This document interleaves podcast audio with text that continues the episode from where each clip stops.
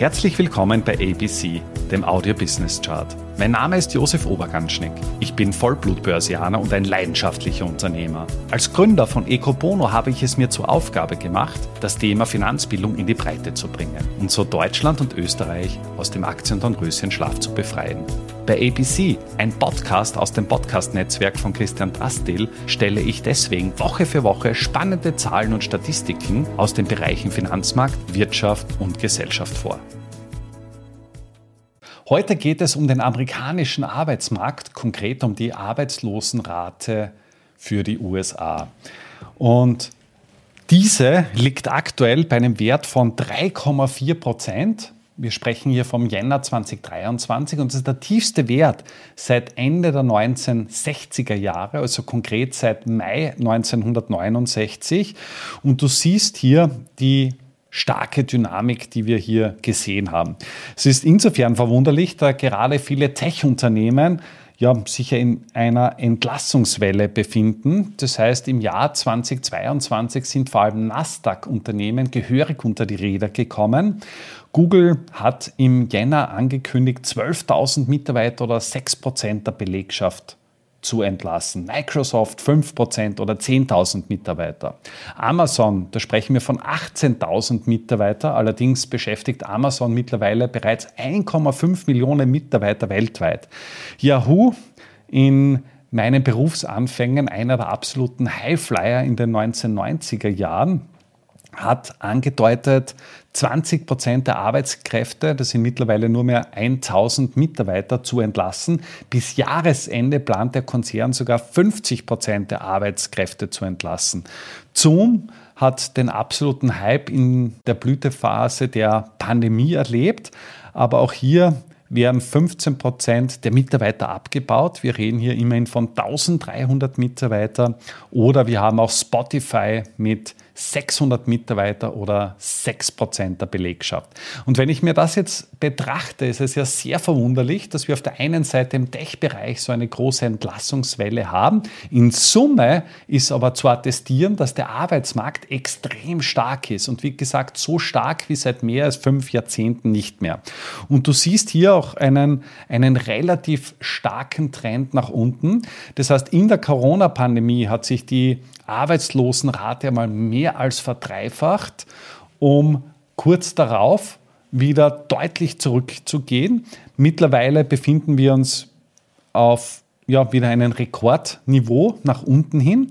Und wenn man das vergleicht, sind wir auch tiefer als noch vor der Corona-Pandemie, be beziehungsweise auch zu dem Zeitpunkt Ende der 2000er Jahre, als die US-Immobilienblase geplatzt ist und auch die US-Investmentbank Lehman ja eine weltweite Finanzkrise und Wirtschaftskrise ausgelöst hat. Was heißt die Arbeitslosenrate von, von 3,4 Prozent, beziehungsweise warum ist das für uns wichtig? Die Arbeitslosenrate lässt doch gewisse Rückschlüsse auf die Wirtschaftsdynamik schließen. Das heißt, aktuell haben wir einen sehr ausgedüngten Arbeitsmarkt. Das heißt, man spricht davon, dass wir uns schon nahe der Vollbeschäftigung befinden. Warum befinden wir uns nahe der Vollbeschäftigung? Weil ein gewisser Teil der Arbeitskräfte immer in Bewegung ist. Das heißt, ein Jobwechsel von Firma A zu Firma B, schon falle ich dann quasi aus diesem System heraus und insofern werde ich dann nie einen Wert von Null haben, sondern wir sprechen hier, und da gibt es auch diverse Analysen von Amerika, bei einer Quote von ungefähr 4% oder vielleicht knapp darunter, wo man eben von einer Vollbeschäftigung ausgeht. Das heißt, aufgrund dessen ist es für Unternehmen extrem schwer, kompetitive und gute Arbeitskräfte für sich zu gewinnen. Wir sprechen hier von einem sogenannten Arbeitnehmermarkt. Das heißt, aufgrund der Nachfrage und des geringen Angebots ist es eben so, dass eben Arbeitnehmer gewisserweise die Preise diktieren können. Und das sorgt wiederum dafür, dass eben auf der Inflationsfront der Druck nicht abnimmt. Wir haben gegenwärtig eine Inflationsrate von 6,5 Prozent. Das ist deutlich niedriger als im Juni 2022, wo wir mit 9,1 Prozent den höchsten Wert seit 40 Jahren gesehen haben. Inflation ist natürlich ein, ein globales Thema. Aktuell haben ja, ein Großteil der Länder, also wir reden von 80 Prozent aller Volkswirtschaften, Inflationsraten von über 6 Prozent. Und spannend finde ich auch, dass eben die Fed für sich selbst eine Wohlfühlzone oder eine Wohlfühlinflation von 2 Prozent definiert hat. Das heißt, mit die 6,5 Prozent, wie wir sie gegenwärtig haben, sind ja meilenweit davon entfernt. Und Fed-Präsident Powell hat bereits angekündigt, dass wir eben sehr geduldig sein müssen und eben in dieser Zeit auch mit weiterhin steigenden Zinsen rechnen müssen. Das für all jene, die in den Anleihenmarkt investiert sind, kein gutes Signal. Du bekommst zwar für ein Neuinvestment höhere Zinsen. Allerdings ist es so, dass eben deine Anleihenpositionen Kurswert verlieren und all jene, die sich verschuldet haben und deren Schulden an einen variablen Zinssatz gekoppelt sind, die stehen jetzt vor der Problematik, eben jetzt mit deutlich höheren Zinsausgaben konfrontiert zu sein und das belastet dann wieder zusehends das Haushaltsbudget. Die amerikanische Notenbank steht jetzt genau vor diesem Dilemma, auf der einen Seite eben wirtschaftsförderlich zu agieren.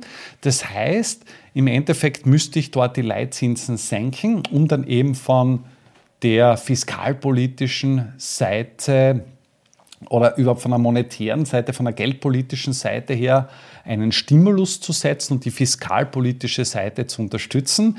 Auf der anderen Seite ist es aber so, wenn man jetzt von der monetären Seite, von der geldpolitischen Seite her die Zinsen senkt, dann würde das das Inflationsthema weiter anfachen und genau das ist ja der Grund, was die Fed irgendwo im Zaum halten soll. Spannend finde ich auch, wenn man einen Blick über den Atlantik wirft. In Deutschland liegt die Arbeitslosenrate gegenwärtig bei 5,5 Prozent. Auch hier haben wir eine sehr lange Historie.